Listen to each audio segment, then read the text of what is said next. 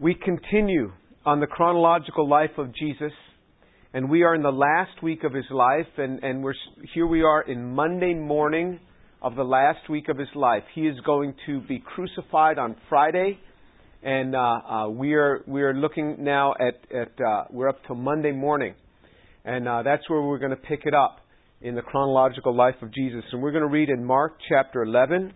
Mark chapter 11. We're going to be reading from verse 12.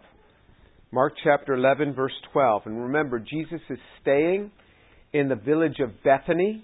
Bethany is on this on the on, on the the uh, base of one hill. You go up part of the way, you're in Bethphage. You go up to the top, you're on the Mount of Olives. You go down into the valley, and up on top of the next hill is Jerusalem. So from from uh, uh, Bethany, where he is, to Jerusalem, it might be a 30 minute walk, maybe less, uh, uh, but but something like a 30 minute walk. So not that far. And he's staying in the house of, of uh, uh, Lazarus, whom he had raised from the dead formerly, and uh, his sisters Martha and Mary. That's where he liked to stay. And so uh, here we are in Mark chapter 11, reading from verse 12. On the next day, when they left Bethany, he became hungry. Seeing at a distance a fig tree in leaf, he went to see if perhaps he would find anything on it. And when he came to it, he found nothing but leaves, for it was not the season for figs. And he said to it, May no one ever eat fruit from you again. And his disciples were listening. So that seems kind of odd. Why would he go ahead and, and proclaim this curse over this fig tree if the fig tree it was it was not the season for figs. You know, it seems like a, a kind of a funny thing to go with this expectation, but here you see that this book was written by eyewitnesses who understood that area of the world. And in Jerusalem, there are fig trees, and the fig trees actually can bear figs, but prior to their bearing figs, when they are in leaf, they bear these little nodules that are edible. That's what he went to get. And they weren't on that tree. So it wasn't like he was looking for, for, for figs. It he said he went to see if he could find anything to eat.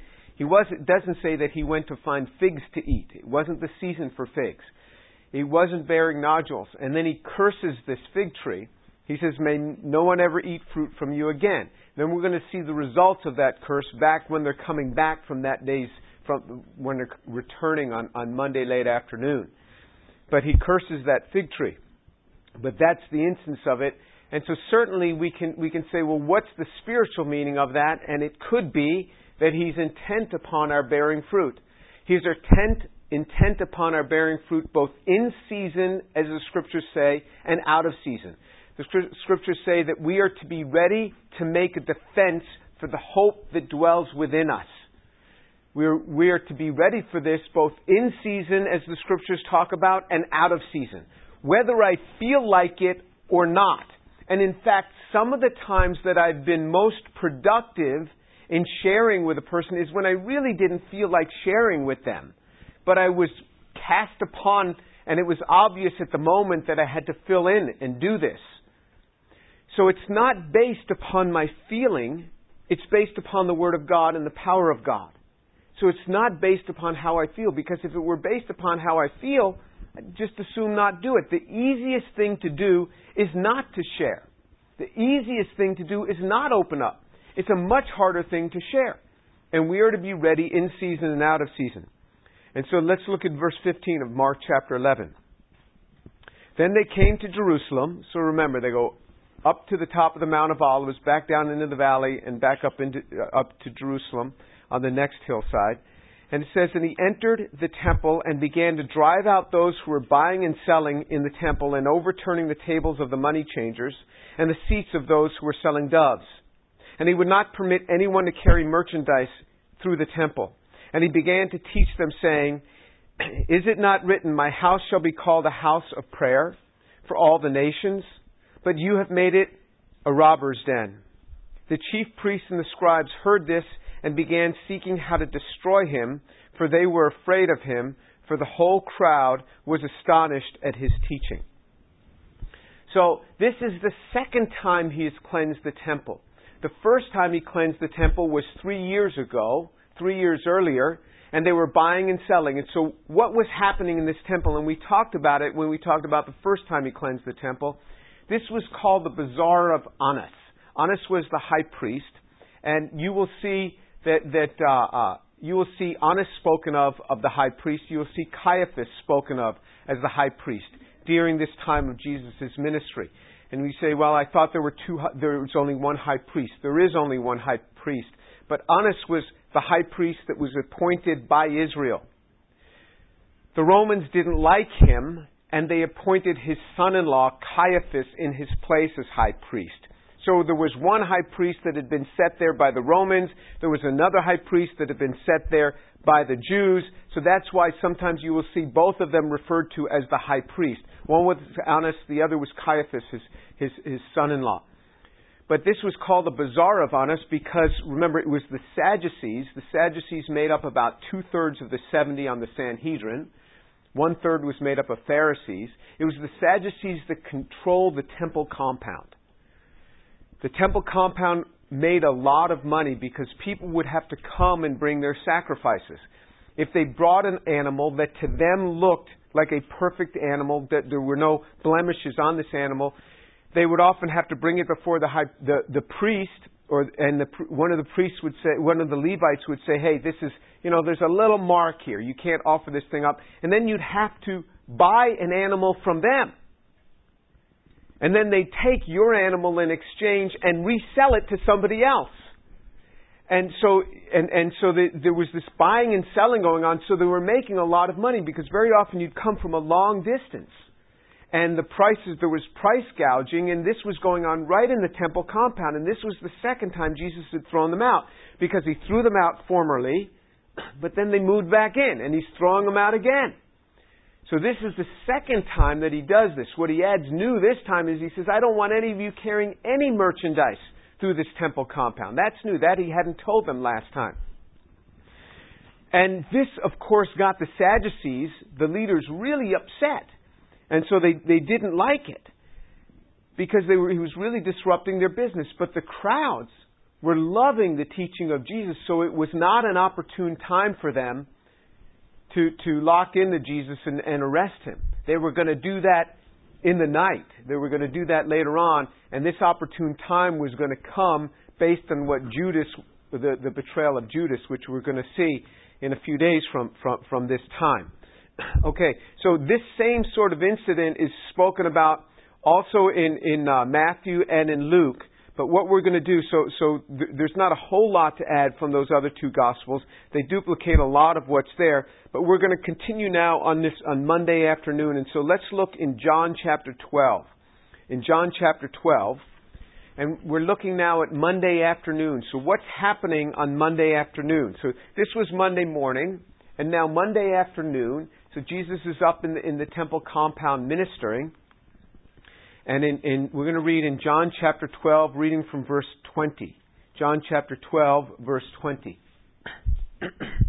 now there were some Greeks among those who were going to worship at the feast. These then came to Philip, who was from Bethsaida of Galilee, and began to ask him, saying, Sir, we wish to see Jesus. Philip came and told Andrew. Andrew and Philip came and told Jesus. And Jesus answered them, saying, The hour has come for the Son of Man to be glorified. Truly I say to you, truly, truly I say to you, unless a grain of wheat falls into the earth and dies, it remains alone. But if it dies, it bears much fruit. And he who loves his life loses it, and he who hates his life in this world will keep it to life eternal. If anyone serves me, he must follow me. Where I am, there my servant will also be. If anyone serves me, the Father will honor him. Okay, so so there's some Greeks there. There's some Greeks there, and they it says that they were who were among who were going up to worship at the feast. So these were Gentiles. These were Greeks who had converted to Judaism. So there were many Gentiles that converted to Judaism.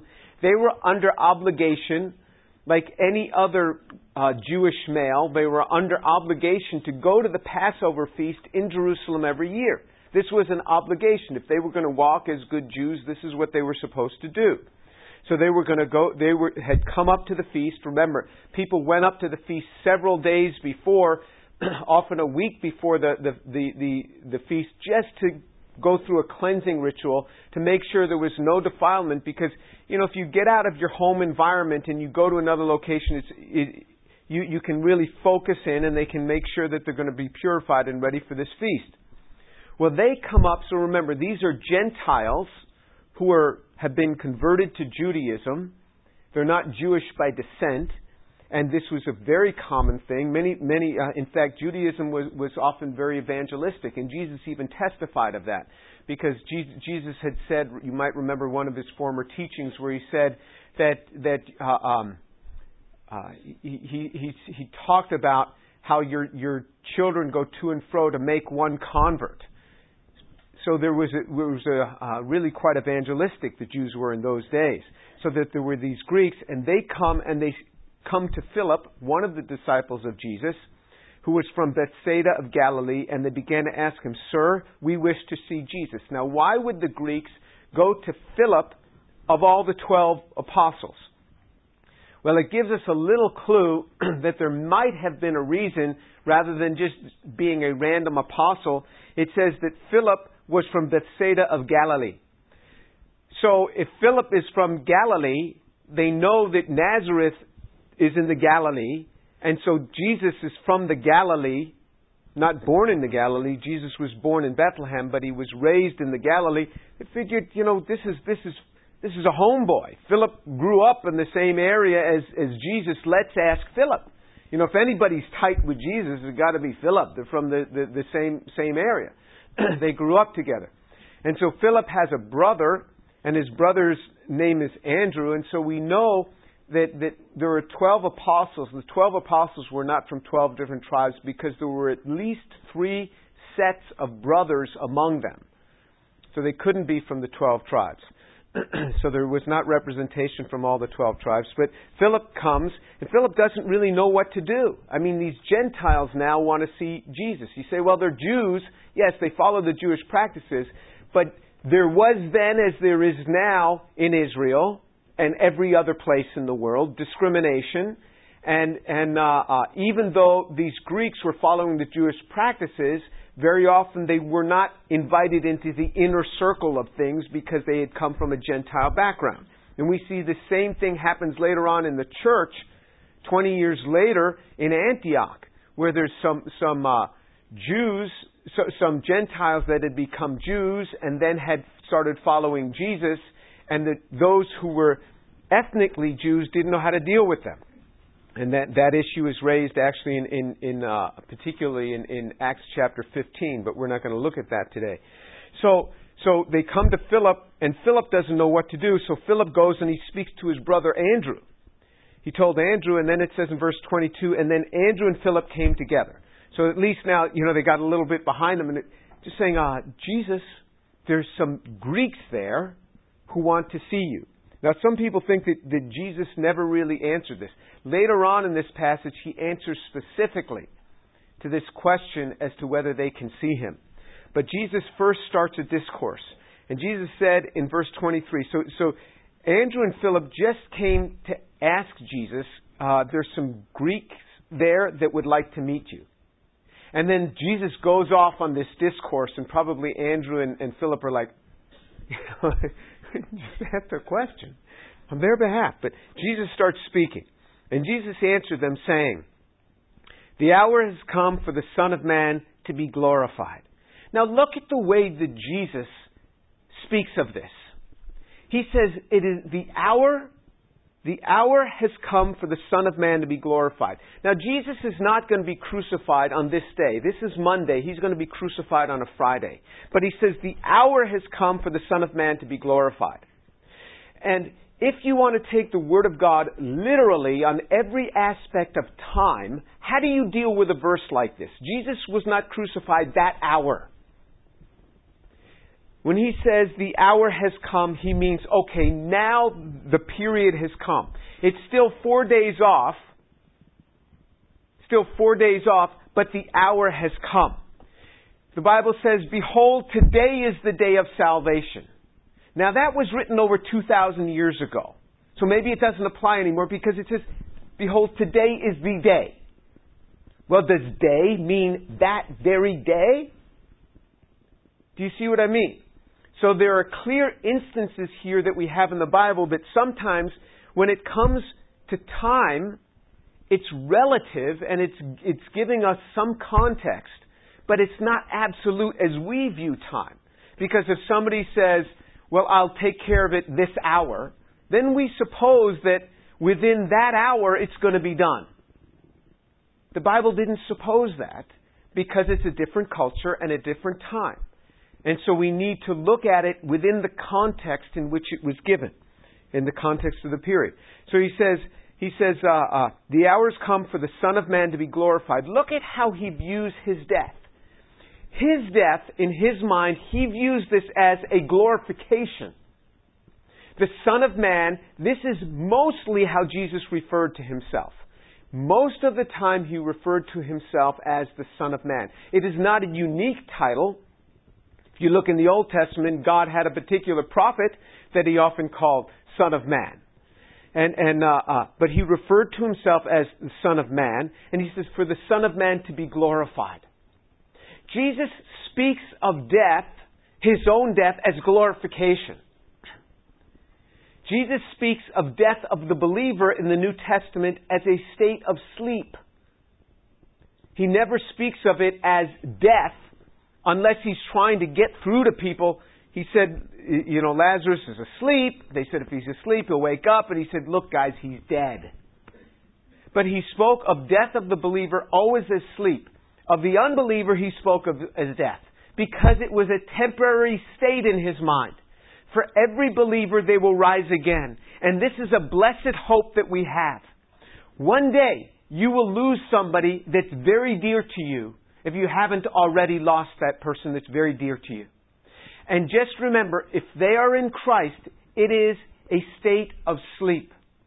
Their spirit has already risen to be with Jesus. They are very comfortable in spirit, and their body will one day also be raised. This is a blessed hope that we as believers have. We do not need to fret as the world does. One day you're going to have a parent and you're going to have children and you're going to hold this baby child and you're going to think, how would I ever survive if I were to lose this child? This is the thought that comes to parents. When you treasure this child, you, and all you can do is say, Lord, into your hands I commit them. Because in you, their life is eternal. He speaks of himself as being glorified. You see, he speaks of death very differently than the world views this. Then he says, Truly, truly, I say to you, unless a grain of wheat falls into the earth and dies, it remains alone. But if it dies, it bears much fruit. And he's speaking, first of all, of himself. Unless he dies, there's not going to be a way for any of these people. Had the Jews accepted him, he still would have had to die on the cross, but he would have immediately after three days, raised from the dead and set up his messianic kingdom. Because they didn't receive him, he still was killed, raised from the dead. His messianic kingdom will be set up. When he returns, it will be set up. But we are now living in this time that is called the church age, and this ch- time that is spoken about in the New Testament, which is called the mystery age, something that was not spoken about in the Old Testament because it never should have been. It came because of an open rejection of the Jewish leadership as we've covered in the past. So he says, unless a grain of wheat falls into the earth and dies, it remains alone. The Bible clearly says that if a righteous man, a righteous man, meaning Jesus, were to die for his sins, a righteous man, he would have only saved himself, but because Jesus was the Son of God, his death opens the way for the rest of us. The Bible says if Daniel, speaking of him as a righteous man, if Daniel had died, he only would have saved himself if he had been sinless. But he would not have saved others. He says, he says, but this way I can pave the way for you and I'm going to bear much fruit. He speaks of the giving of himself as bearing fruit. Then he says, Whoever loves his life loses it, and he who hates his life in this world shall keep it to life eternal. Whoever loves his life loses it. Now think about this. What breeds discontentment in life? What breeds discontentment is not to be without something. To be without something does not breed discontentment. It is to get that very thing and to realize that there's no fulfillment in it. You take, for example, a movie star. You take, for example, movie stars where they're really good looking. I mean, some of these folks are so good looking, it's, it's like in our dream we wish we could look like them. They make so much money that they can just flaunt it around. Yet so many of them are on alcohol and drugs and commit suicide and go through one relationship after another, totally unable to hold on to relationships. Two, you know, really good looking famous movie stars get married, you know that within three months, I mean, it's, it's over. That is the norm for them. Why is that? You would think that having everything, they'd be really content. But just the opposite occurs. Does not life testify to us? Is it not self evident that those who have everything are really discontent? So he says that he who loves his life loses it. If everything is about me, you're going to be at a terrible loss. If everything is about me and making myself happy and getting myself the house that I want, the car that I want, the spouse that I want, the children that I want, the job that I want, it's all about me, you will be miserable in life. It is not being without something that makes you miserable. It's getting all those things and realizing that there's no joy in it. That's misery. He says, He who loves his life loses it, but he who hates his life in this world keeps it to life eternal. He who hates his life in this world, in other words, to the extent that I give my life, it makes me happy. It brings joy. To the extent that I give my life. Remember Mother Teresa. Never is it documented that she was in the psychiatrist's office laying on the couch saying, when is anybody going to do anything for me? You know, I kind of want to be ministered to now. No, I mean, there is a woman who poured herself out and there was no lack. She was so content. He who hates his life in this world will keep it to life eternal. When we hate our lives in this world, we keep it to life eternal.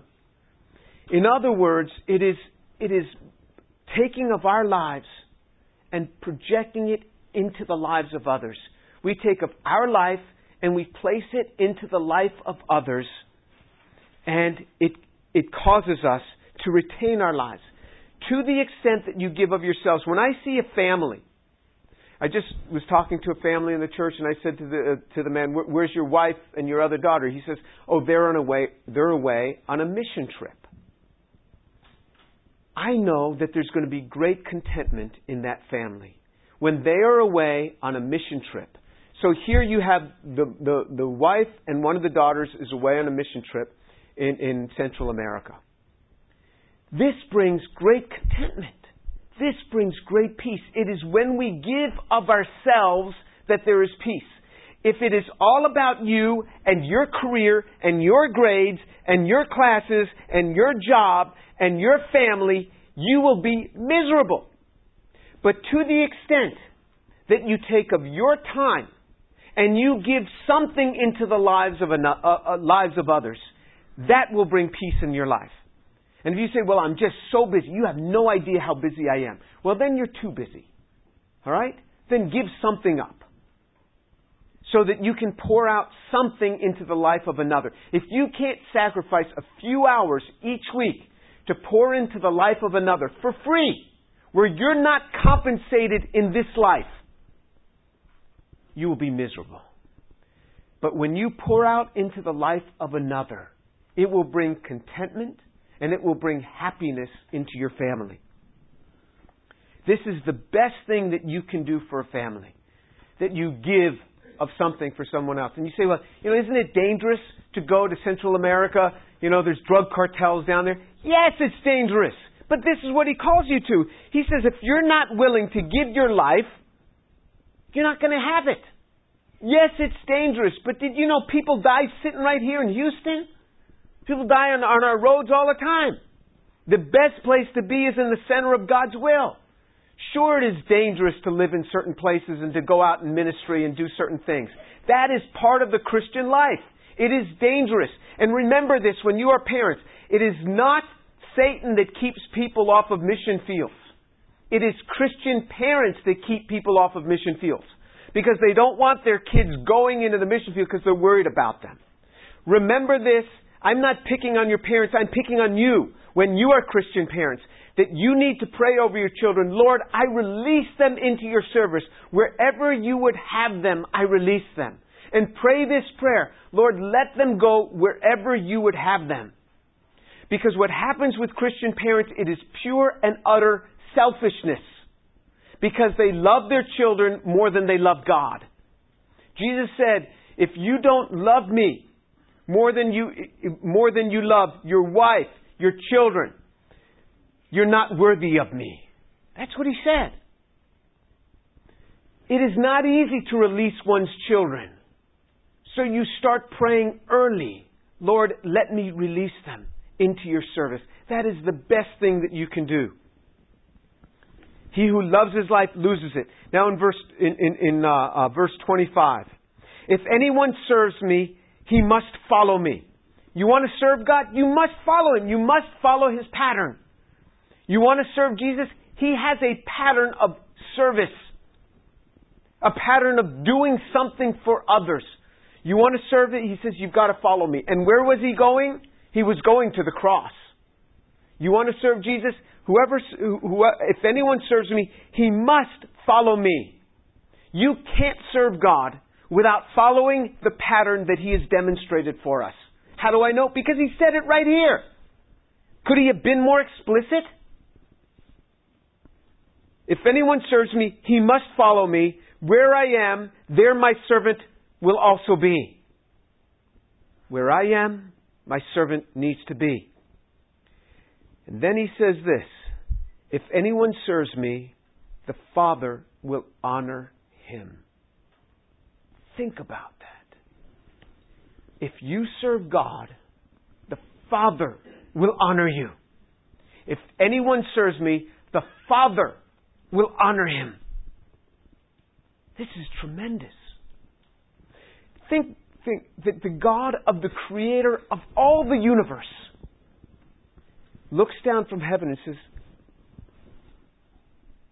Look at that one serving my son Jesus by doing what he does.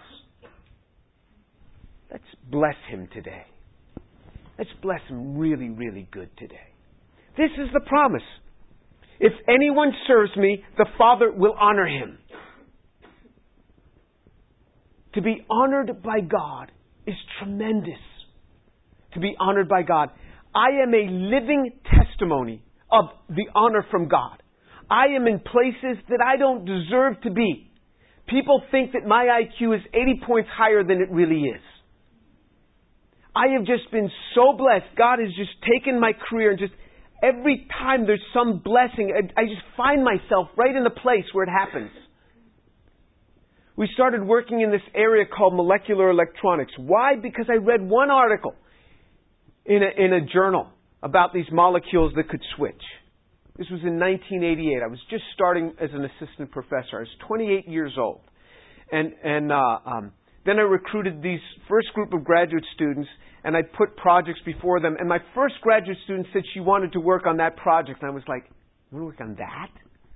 You know how wild of a topic that is? Well, anyway, she started working and we started publishing these papers. Then, about five years later or seven years later, this term nanotechnology took off. I didn't coin the term. But the, the term had been coined a long time ago, but it really started to take off. I had never heard it. And then people started saying, what's nanotechnology? And then guess what happened? Everybody started pointing. What, that's what this guy Jim Tour does. We were doing nanotechnology before it became an interesting area to be in. I mean, that people, everybody's looking at me. And I was called to the National Science Foundation to give them a definition of nanotechnology. God has done this throughout my life. He has just honored me in ways that I don't deserve because I serve His Son a little bit. You serve His Son. You be about His work. Here I was an assistant professor, and every Monday night I was in a maximum security prison ministering Jesus Christ.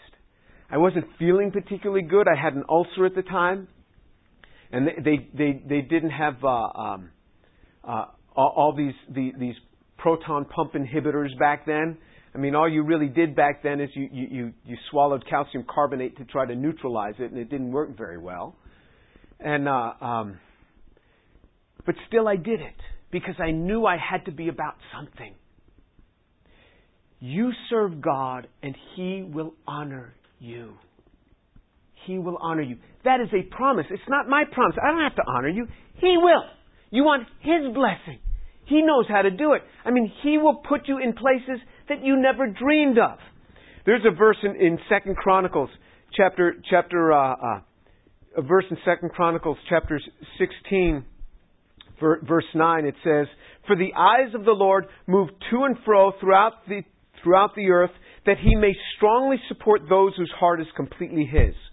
Second Chronicles 16:9 For the eyes of the Lord move to and fro throughout the earth. I mean, He's just looking that he may strongly support those whose heart is completely his. You give your life for the service of the Lord Jesus Christ, you will be greatly blessed. It says God is just looking. Can you imagine God of all the universe is just looking? Boom.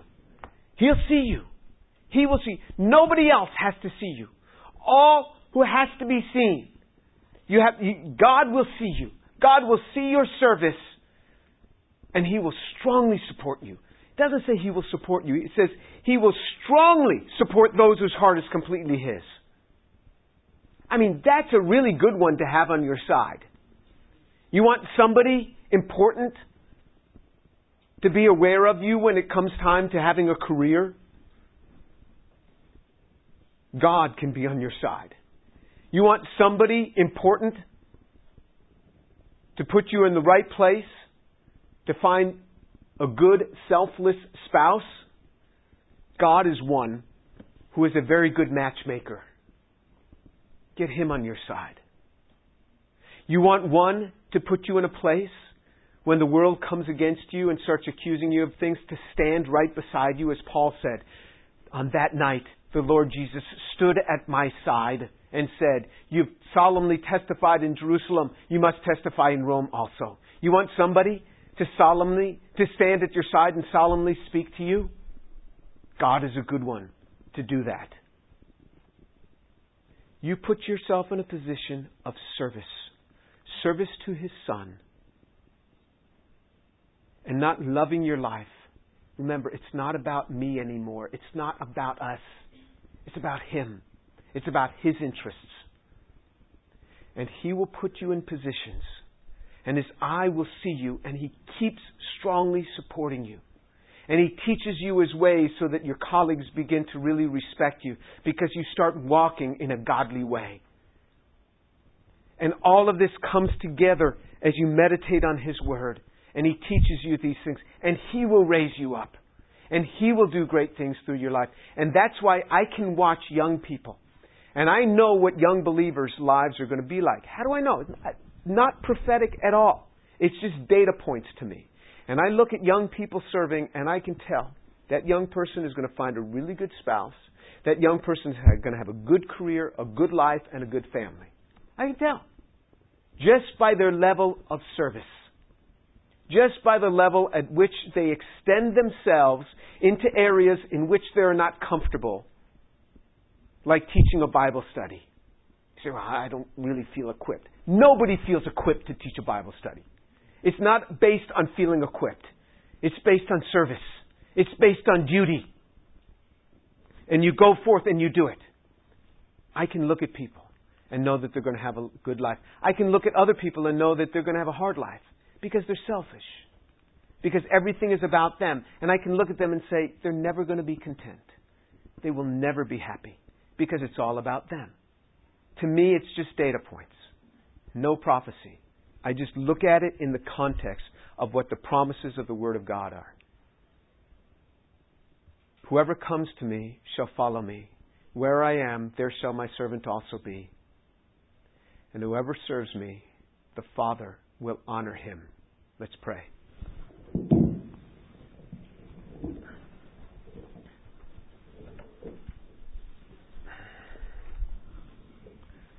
Father, thank you so much for your word, for the truth of it.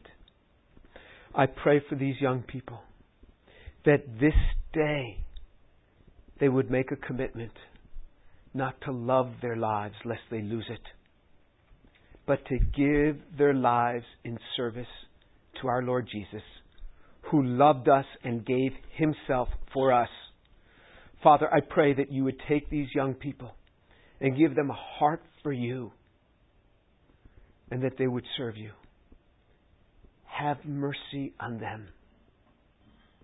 Lord, I pray that you would so draw them to yourself and so use them that they would experience the blessings in their lives as I have experienced, which have been gifts from heaven showered down upon my lap, overflowing, unable to contain it all. Have mercy on them, I pray. In the name of Jesus. Amen.